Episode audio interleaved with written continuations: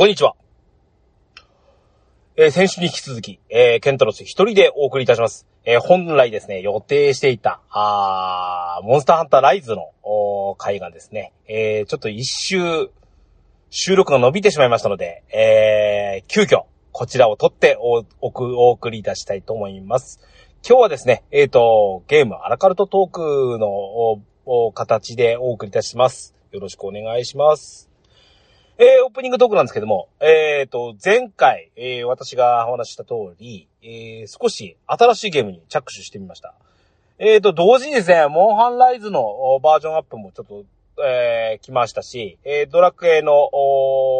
ゼルメアなんかも挟みながらですね、いろいろやっておりますよ。で、え、何を始めたかと言いますと、えー、プレイステーション4、えー、P、PS プラスの、4月のフリープレイということで、えー、ゾンビゲームを2作、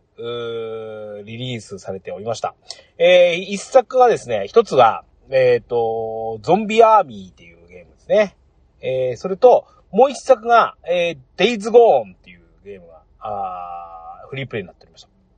で、えー、あのこの、デイズゴーンっていうのがですね、私があのプレイステーション4を購入して、まあ、デスストランディングをやって、で、その、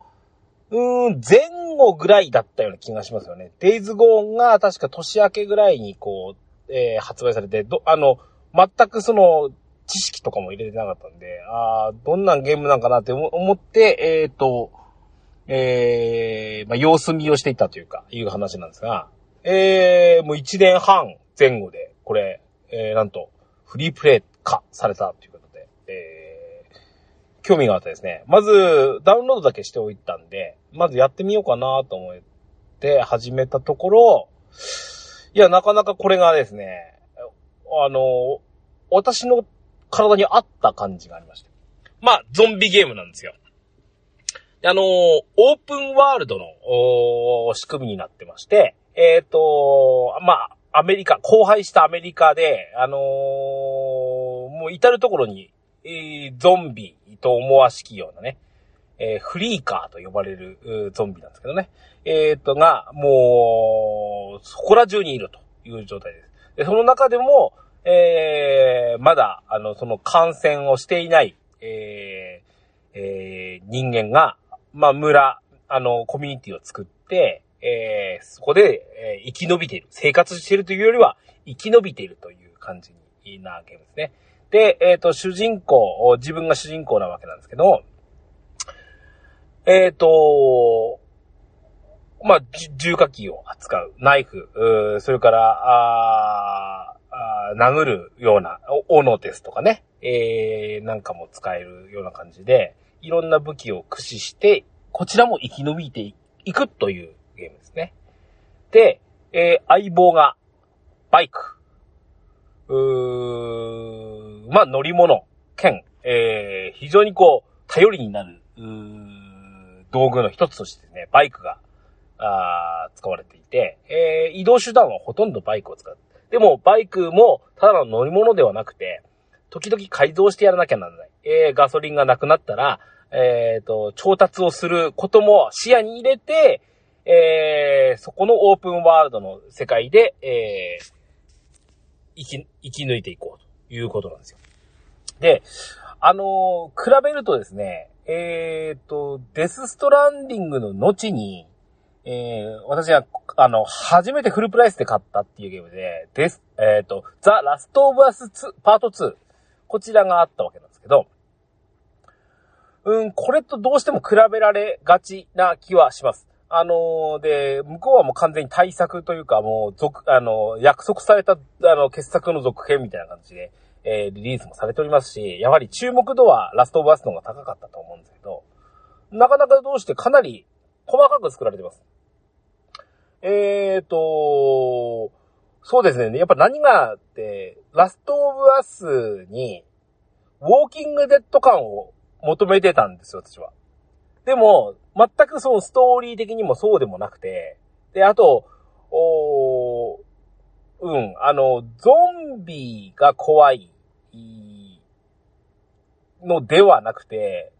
えー、人間が怖い。まあこれウォーキングデッドも一緒なんですけど、ゾンビものの結構定番、最近定番化してるのは、ゾンビが怖いのではなく、それを取り巻く人間関係が怖いみたいな、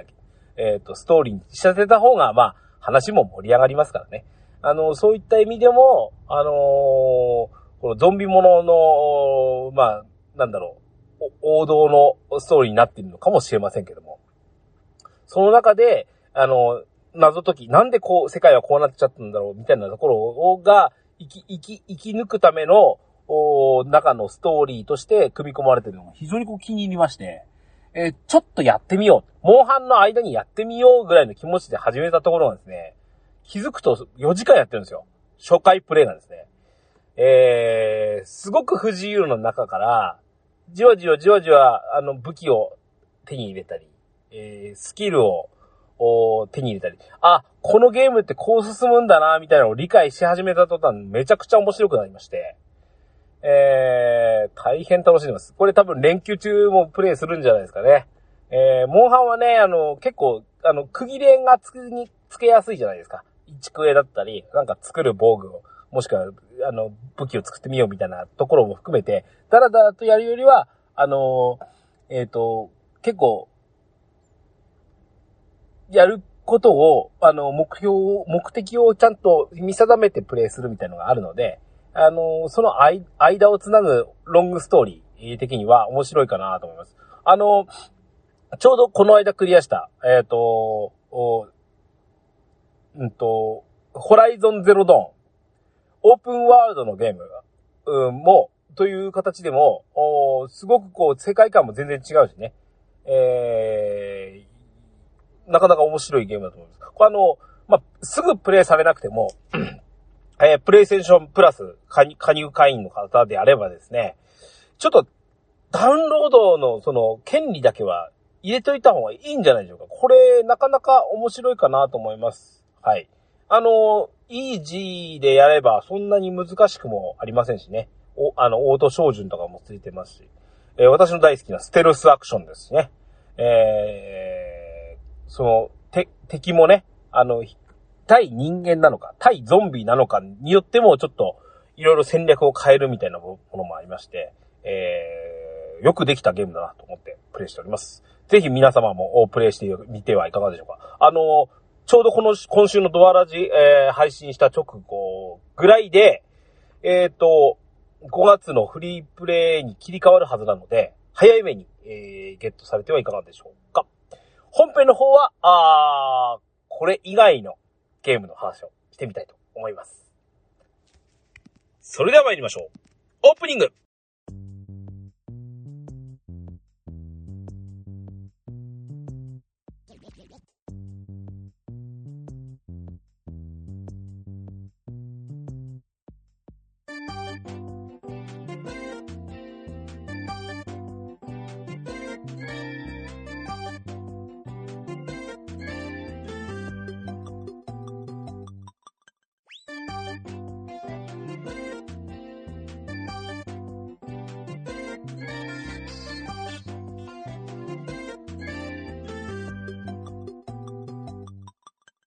始まりました。DJ ケンタロスの DQ10 ドアチャックレディオ第333回目でございます。この番組は私 DJ ケンタロスがオンラインゲームドラゴンクエスト10のプレイをもとにドラムスタジオキーセッションにアストルティア全土のみならず全国のドラクエ10プレイヤーにとゲームファンにお届けしたいゆったりまったりと語り通すポッドキャストです。改めましてこんにちは。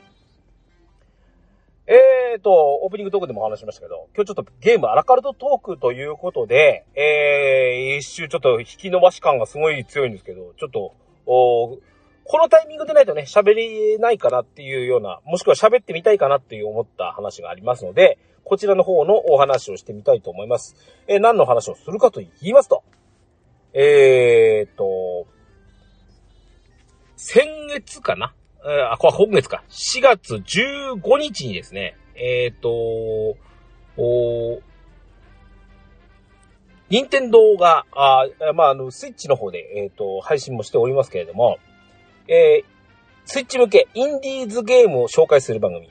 ハローインディーワールド2021年、えー、4月15日っていう番組がありました。あの、今でもですね、えっ、ー、と、YouTube、もしくは、えっ、ー、と、ニンテンドースイッチのゲーム情報をクリックすると、あの、押す、押しますと、あの、このインディーワールドの本編映像が、あ流れると思いますので、こちらをちょっと参考にしていただきながらと思います。すごく気になるゲームがたくさん出てまして、えー、こちらの方をですね、えー、お話ししてみたいなと思います。えー、題して、えー、ドアラジ的、 Hello Indie World in Direct をお送りします。よろしくお願いいたします。えー、な、えっ、ー、と、パーソナリティも私一人で、えー、インディーっぽくやっておりますので、よろしくお願いいたします。DJ ケンタロスのドアラジ。はい、本編でございます。はい、えっ、ー、と、2021年、えー、4月15日に、えー、スイッチ向けインディーゲームを紹介するムービー、インディーワールド2021、えー、4月15日号を、えー、公開しましたということで、えー、こちらをですね、もう何度目かになりますね。えっ、ー、と、任天堂が直接ですね、えっ、ー、と、インディーゲームを紹介していくという形です。インディーゲームと言いましても、かなり最近その、インディーゲームの質が高くなってきてまして、えー、こちらの方のですね、えっ、ー、と、えー、ムービー見ても、すごく楽しそうな感じが伝わってくるゲームたくさんありました。こちらをちょっとね、ピックアップしてお話ししてみたいと思います。はい、もう、えっ、ー、と、一応、時系列っていうか、順番通りにお話しますけども、クリス・テイルズ。これが2021年夏発売だそうです。RPG です。えー、日本アニメ風のアートワークが特徴の RPG。えー、画面が三角形に三分割されていまして、これで映像をぜひ見ながら、ちょっとえー、見てくださいね。えー、左側が過去。で、三角形がで区切られていて、真ん中が現在。えー、右側が未来となってて、えーと、なんだろう、これは、あの、現在をベースに進むんですが、過去では、あの、例えば、た、種で植え、植えられていたものが、未来は、あの、えっ、ー、と、豆の木が伸びて、ニョキニョキ伸びてるみたいなのが、こう、た、時間をですね、あの、同時にプレイする。行き来するっていうのはね、よくあったと思うんですけど、同時にプレイするという、変わった形ですね。これ戦闘システムにもいろいろ入ってまして、えー、例えば、え、あの、ムービーでもされてましたけども、えー、でっかい鉄の盾を持った攻撃を受け付けない敵が、キャラがいると。で、ここで、えー、過去で、この敵に水をぶっかけておくと。そうすると、現在攻撃してるはずのおモンスターが、あ未来には錆びてボロボロになって攻撃が通用するようになったとか、そういう形でね、あの、時間、軸をいじりながらあけ遊ぶゲームのようですね。うん。なかなかこうアイディア勝負ですわ。はい。えー、続いては、スカル。えー、ザ・ヘイロー・スレイヤー。あ2021年夏発売でございます。えーとですね、えー、これも、うんと、横スクロール、これは横スクロールの、うんと、いわゆるメトロイドバニア的な、あアクションゲームですね。で、えっ、ー、と、本、えっ、ー、と、主人公は、骸骨、スカルっていう名前ぐらいですからね。えー、スカル、主人公のスカルになりまして、えっ、ー、と、冒険をしていくと。で、その時に、えっ、ー、と、敵キャラクターも同じような骸骨のキャラクターがいるんですが、そういったものから頭を取り替えることができる。これによって、えー、頭を、で、能力を変える頭を持つことによって、えー、どんどんどんどん攻略していくみたいな。まあ、ロックマンスタイルでに近いのかもしれませんね。うん。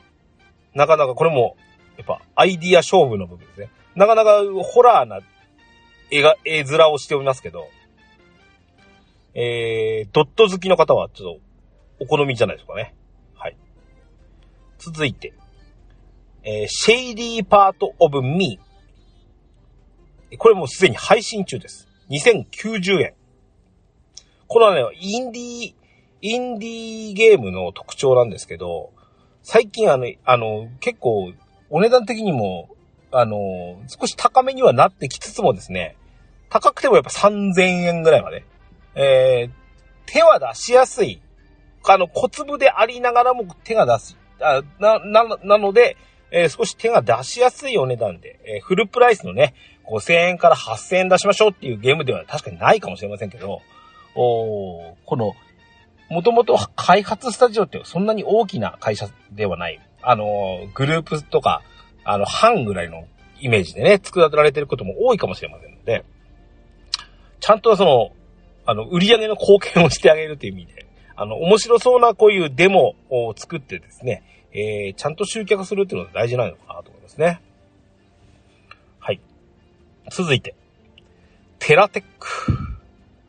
え、2021年春。もう、もう出るのかなこれは。あ、値段が出たんじゃないっけかなこれ。えー、っとですね、えー、っと、これが、あ、テヨン、テヨンジャパンっていう会社で出してますけども、えー、なんだっけかな。くねくね、くねくねアクションゲーム。あ、えっ、ー、と、お待たせしました。えっ、ー、と、よく売れました。ヒューマンフォールフラットっていうゲームね。こちらを出してる、会社になるんですけど、はい。えー、これ、こちらが出してる、その、おブロックアクションゲームと言ったらいいのかな？えっ、ー、と、さ、最初に、えっ、ー、と、どんなクリエイトをしてもいいんですが、あ例えば車を作った。そこに砲台をつけました。これを使って、えっ、ー、と、フィールドをちょっと走行してみると。そうすると敵がやってくる。敵をやがやってくるのを倒すと、相手のパーツが落ちる。パーツを自分の車に組み込む。みたいな感じで、えー、どんどん自分の車両みたいなものを改造しながら強くしていくっていうような育成も含めた、なんでしょう。マインクラフト。ではないんでしょうけど、ブロック遊びが好きな方はとても面白い。あの、私、一目見て、あ、これ面白いかもなと思った感じですね。で、走るものだけではなくて、えー、重機みたいな、あの、ショベルローダー的なものを作ったりとか、キャタピラもあったりとかですね。あと、空飛ぶ、え、ヘリコプターとか、ジェット機みたいなものを作ることもできる。すごい、こう、クリエイト感がすごい強いですね。これ、やっぱ小学生とか、なんなら初めてゲームを触る幼稚園児とかにも作らせると面白いかもしれませんね。うん。これ、本当にこの値段でいいんですかっていうぐらいなんか作り込みがすごいなと思いますけど。これ、こういうもの出した後、この SNS とかでね、このテラテックでここういうのを作ってみましたみたいなのが出てくると、多分いろいろ湧くんじゃないでしょうか。はい。なんか、それだけじゃなく、あの、戦略的に、あのー敵がやってくるので、あの、自分の基地壊されないように防衛したりとか、それから、えっ、ー、と、あの、生産拠点、その部品を作るのに、えっ、と、なんだ、えっ、と、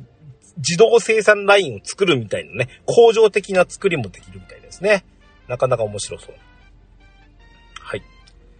え、ー、と、メタリックチャイルド。お2021年夏発売でございます。えっ、ー、と、これは、これはいろんなゲームにも出んのかなこれね、かなり作り込まれてる感じ。アクションゲームでしたね。うん。これちょっと私は向かないかもね。ちょっとね、何？この、こんなにつく、作り込みあ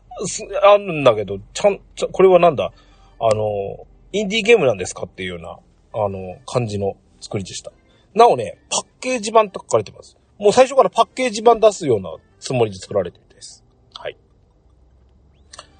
2021年5月、もう発売しますね。えー、トラ吉のトラキッチンというゲーム。えー、こちらが、うんと、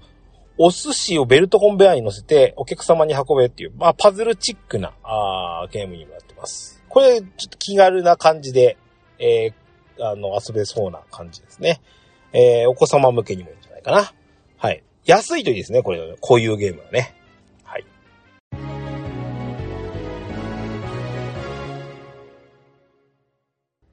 続きまして、え5月13日発売、サブノーティカと、サブノーティカプラス、サブノーティカビローゼロ、5月14日、翌日発売になっております。えこちらはですね、えっ、ー、と、プレイステーション、先週のドアラジでもお話しした、えっ、ー、と、プレイステーションの、プラス以外でも楽しめるやつですね。えっ、と、えー、プレイ、プレイアットホーム、ステイホームを、えー、ゲームで楽しもうじゃないかっていう企画の、で、えー、ちょっとインディーゲームっぽいものが、あ数本、無料で楽しめるようにということで、えー、このサーブノーティカの1がですね、えっ、ー、と、配信されております。ちょこっと触ってみました。えー、っとですね、えー、深海探査ですね。ゲームの内容としては。えー、っと、最初はですね、えー、なんか、ん？海に？えー、海の惑星みたいなところに不時着してしまったあ宇宙船があって、えー、そちらのあの、えー、海中探査できるようなシステムがなってる、探査船みたいなものがある。えー、水中基地みたいなものがある。そこを拠点にして、えー、水中探索を行う。えー、見たこともない、え、敵、敵なのかというか、み、あの、毒を持ってそうな、あえー、生物ですとか、あ植物とか、えー、凶悪な魚みたいのもいるみたいですね。こういったものをなんか探索しながら自分のフィールドを広げて生活していくという感じのゲームですね。えっ、ー、と、これが、えっ、ー、と、最初のうちはですね、あの息も続かないので、えー、探索できるエリアなど決まっている。潜っていく深さも決まっているっていうところでは、な、あるんですけども、えー、中の、えー、水中で、えー、回収してくるものを使って、えー、アイテムを作成して、するようなことをすることによって、えー、自分の呼吸も長く持つことができるような感じで、えどんどんどんどん、え探索エリアも広げていけるみたいなアドベンチャーゲーム。えで、えっ、ー、と、先ほどお話しした2本目のそのビローゼロっていうゲームに関しては、これの続編が出ますよということで、えー、1と2のパックも出るよっていうことですね。えー、っと、1、2パックが6578円。まあ、これフルプライス。でも、まあ2本か。まあ、そういう考え方もですね。発売元がバンダイナムコゲームズになってますね。はい。続きまして。スカイ、星を紡ぐ子供たち。2021年6月発売です。こちらはですね、えっ、ー、と、あの、スマートフォンゲームだったものですね。えーと、これは、あプレイステーションで有名になりました、あのー、星、か、ごめんなさい。風の旅人。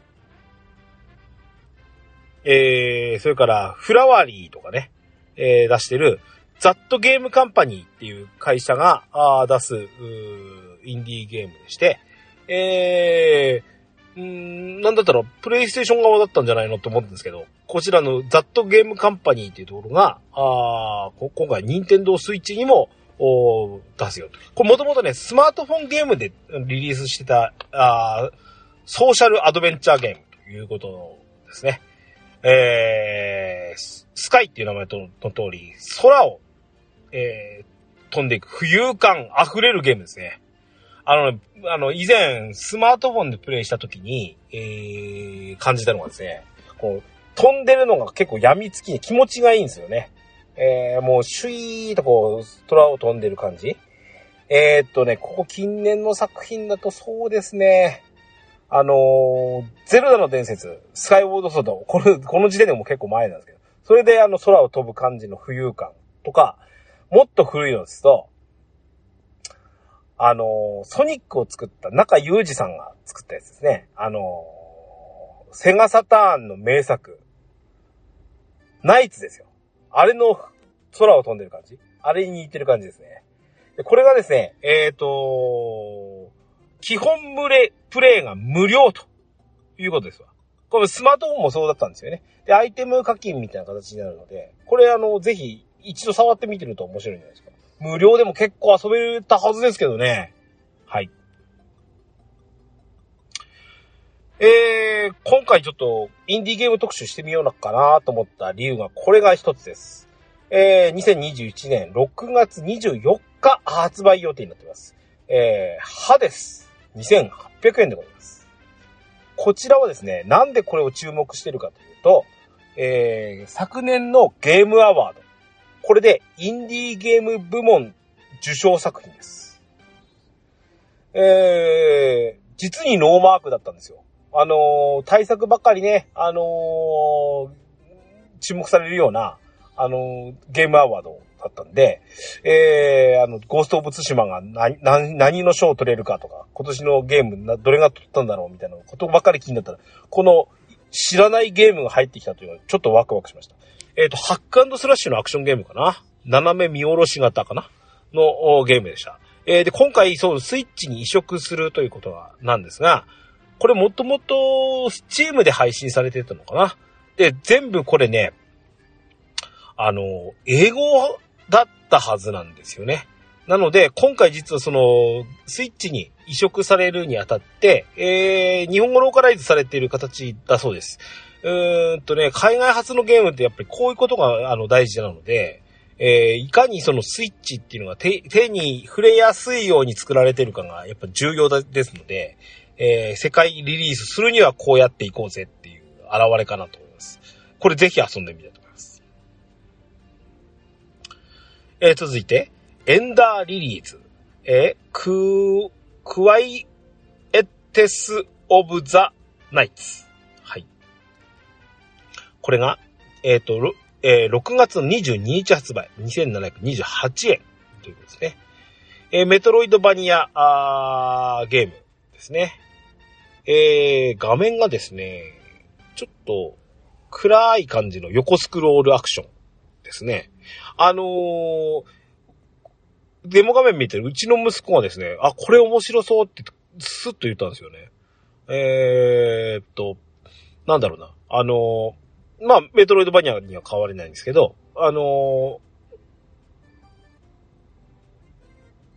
今ね、フォローナイトをプレイしてるんですけど、こうそういうなんか横スクロールで、えー、まあ、あの、雑魚キャラもいて、あの、ボスキャラもいてみたいなやつが好き。あと、なんかね、俺があんまり得意としないんですけど、あの、パリーってやつですね。相手の攻撃を、あの、寸んででガードするとか、寸んででかわすとか、そういったやつをパリーって言うんですけど、縦で防ぐとかね。そういう、あの、そういうアクションを結構好きみたいなんで、なんかこれ遊んでみたいという話でしたね。はい、続きまして。えーケーキバッシュ。もうすでに配信中でございます。2100円。これはですね、パーティーゲームですね。えーっと、ケーキが、なんか人格を持ってというか、顔がついてですね、えー、ケーキ界のバトルを行うというパーティーゲームですね。えーっと、まあ、マリオパーティーとか、えー最近ですとあの、フォールガイズみたいな、あのドタバタ、はちゃめちゃアクションみたいな感じ、なぜケーキがバトルを行うかはまだ、あの、理由なんか別にどうだっていいと思うんですけど、まあ、こんなゲームも出ますよという感じですね。あの、小さいお子さんだったら楽しそうにやるんじゃないですか。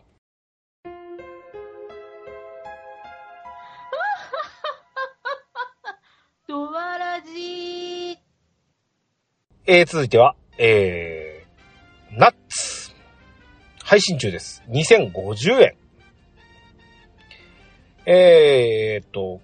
色数がですね、あまり使われてないような画面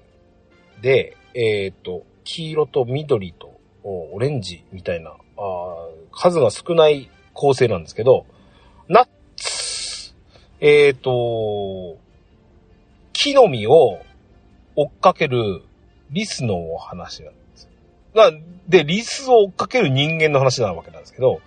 おまあ、デモ画面を見ると、このナッツがどこに運ばれていくのかをこう見るために、えっ、と、定点カメラを、えー設置してみて、えっ、と、ここに映るカメラを確認していくことによって、えーなえーリスの、えーがどこに行ってるのかを観察をする。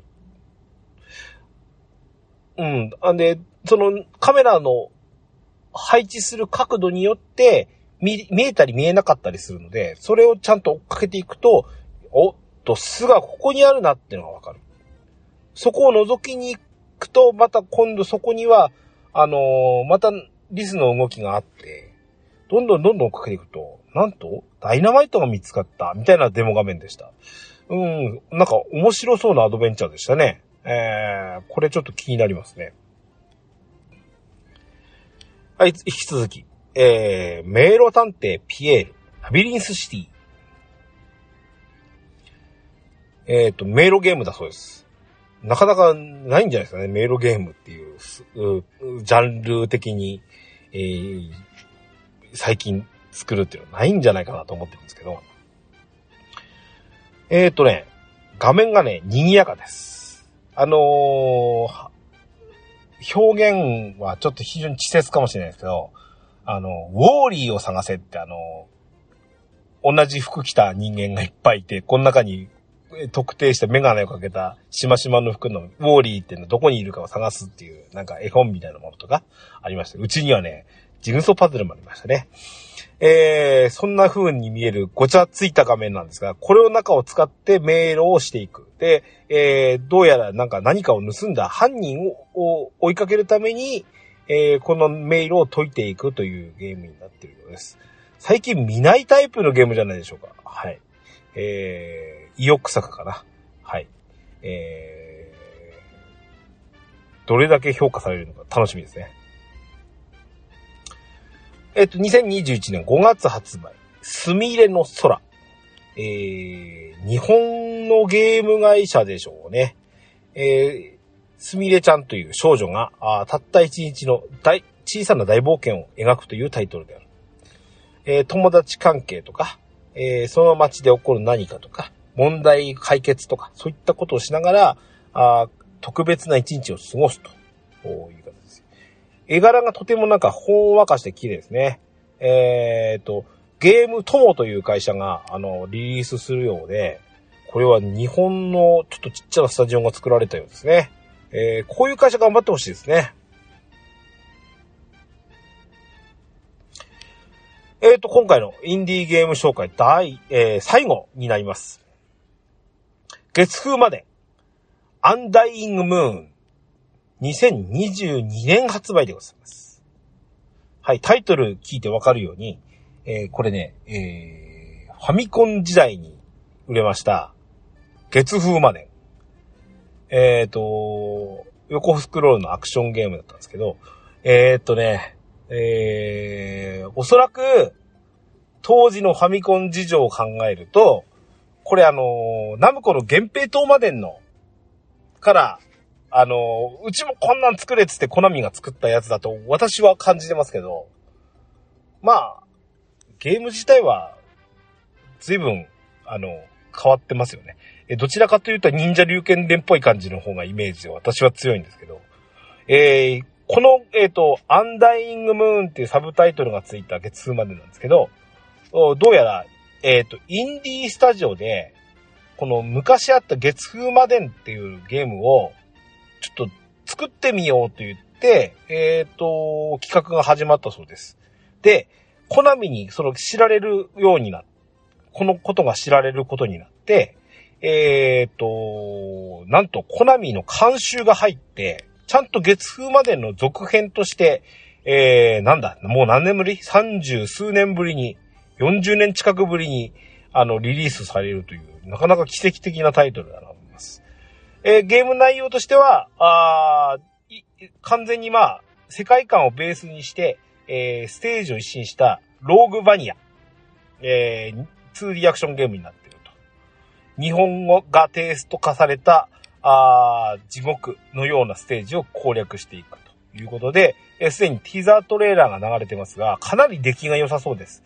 えっ、と、風景もさることながら、敵の妖怪、えーそれから、当時ね、ファミコンでは成し得なかった大きなボスキャラクターの作り込みとか、あーみたいなものも確認できますが、すでに、えっ、と、スチームでこちらの方の、アーリーアクセス版がスタートするということで5月からですね。えっ、と、うん、これね、あの、来年まで待ってらんないんで、もしパソコンでできる場合はプレイしてみてもいいかなと思いますね。うん、なかなかの漢字の文字を使って、えー、斬撃のシーンとかね、あの、表現してるみたいな感じで。えー、あと、コナミという会社、まだこれできるんですね。こういうような、あのー、ちょっと意欲的な、あの、リリースの仕方をできるんだなと思って驚きました。あのー、昔のコンテンツを活かすという意味で、こんなに有効なことをされたことはないんじゃないかな、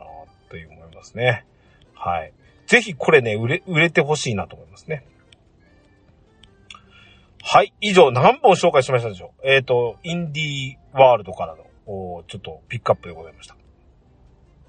この中でこうやってみたいなと思ったゲーム、最後に紹介した月風魔伝のリメイクですね。リメイク？もう完全に多分新作になってると思いますけども、えー、月風魔伝の方と、先ほどのあのゲームオブザイヤーを受賞したという、えー、歯です。えー、こちらも6月だっつってるんで、えー、うん、ちょっと楽しみですね、これは。うん、ぜひこの2本はプレイしてみたいなと思います。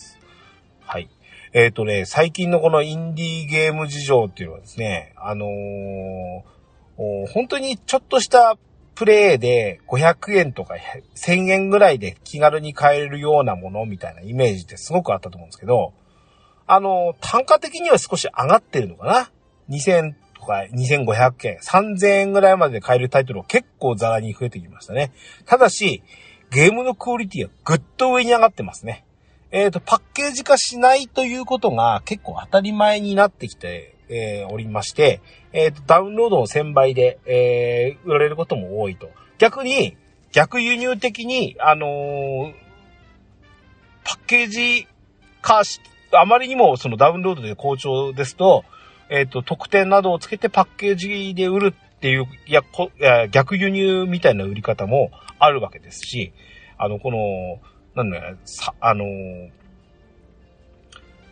ゲーム一本に対価を払うということ。あのー、先日のツイートの方でも、おその、うーん、スマートフォンゲームで、あのー、オンラインでやってるがゆえに、えー、不、不調のために、えー、サービス終了ですよっていうことは、ままあることよというお話もしました。ああ、その時に、やっぱり、もし課金してたのであれば、それがゼロになってしまうわけですよね。もちろん、これは楽しませていただいた、あの、対価というものなので、それはそれで別に一本のゲーム買うのも、変わらんのではないかなという気はしますが、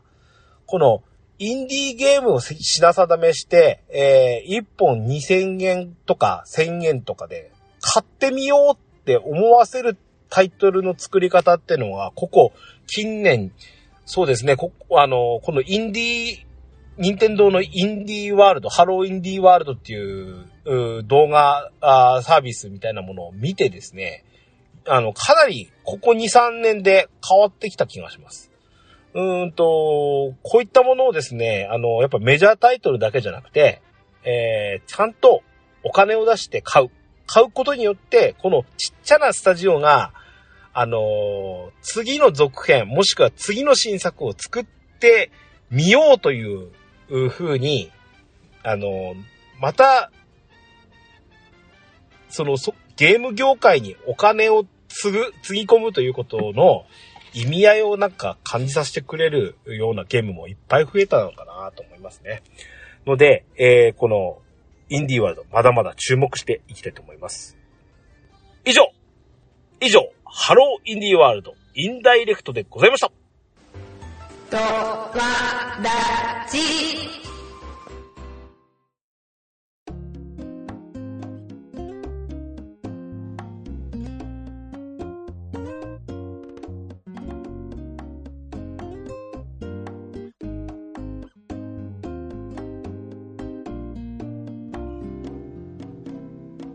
エンディングでございます。えー本編でお話した、あとインディーゲームの数々。えっ、と、今回ですね、任天堂の動画をサイトを中心にお話をさせていただきましたが、えー実際あのゲームのその開発元からすれば、どのゲーム機、もしくはどのサービスで売れてもいいわけなので、えー、任天堂 e ショップ、もしくはプレイステーションストア、Xbox のサブスクリプション、えー、スチーム等々で、どの、どのハードでできるかっていうのを確認していただいてね、一番ベストの、えー購入をしていただきたいなと思いますね。えーその中でもまあ、スイッチってね、この、ちょっとしたゲームをプレイするみたいなのにすごく向いてるゲーム機なので、えっ、と、うん、あのーぜひちょっと、まずは e ショップを眺めに行く、動画を見てみていただく、みたいな感じで楽しんでいただければと思います。はい。こんなゲーム僕は好きだよ。私は好きだよ。これやってみたいねっていうのがあればですね、ぜひお便りください。えー次週予告ですが、あーオープニングトークでお話しました通り、えー次週は、あモンスターハンターライズのお話をしたいと思います。えっ、と、ビギナー向けにちょっとね、あのーターゲットを置いた回をしてみたいなと。えー、何年ぶりかの、その、えっ、と、モンスターハンター、まあ、ワールド以来なんですけど、かなり、あのーなんだろうな、複雑化してしまったゲームタイトルだとは思うんですよ。これが、えー、今回任天堂スイッチでの発売に向けてどんなことをしてリニューアルしてきたか。あモデルチェンジしてきたかっていう話もしながらですね、ビギナー向けのなんか会にしてな、見てな、見たいなと思っておりますので、ぜひ来週もお聞きください。番組へのお便りもお待ちしております。メールアドレスは、ドアレディオ、アットマーク、gmail.com、こちらまでお便りください。簡単な番組の感想などは、ツイッターで、ハッシュタグ、ドアラジをつけて、ツイートしていただくと大変嬉しいです。スマートフォンポッドキャストアプリ、Spotify、Amazon Music、YouTube 版はベストセレクションを展開しております。ゲームしながら、家事しながら、通勤通学のお供にぜひドアラジを楽しんでください。バックナンバーもいっぱい。DJ ケンタロスの DQ10 ドアチャッカレディオは毎週日曜配信です。それでは、今日も良いアストルティアライフを。お相手は DJ ケンタロスでした。またお会いいたしましょう。さようなら。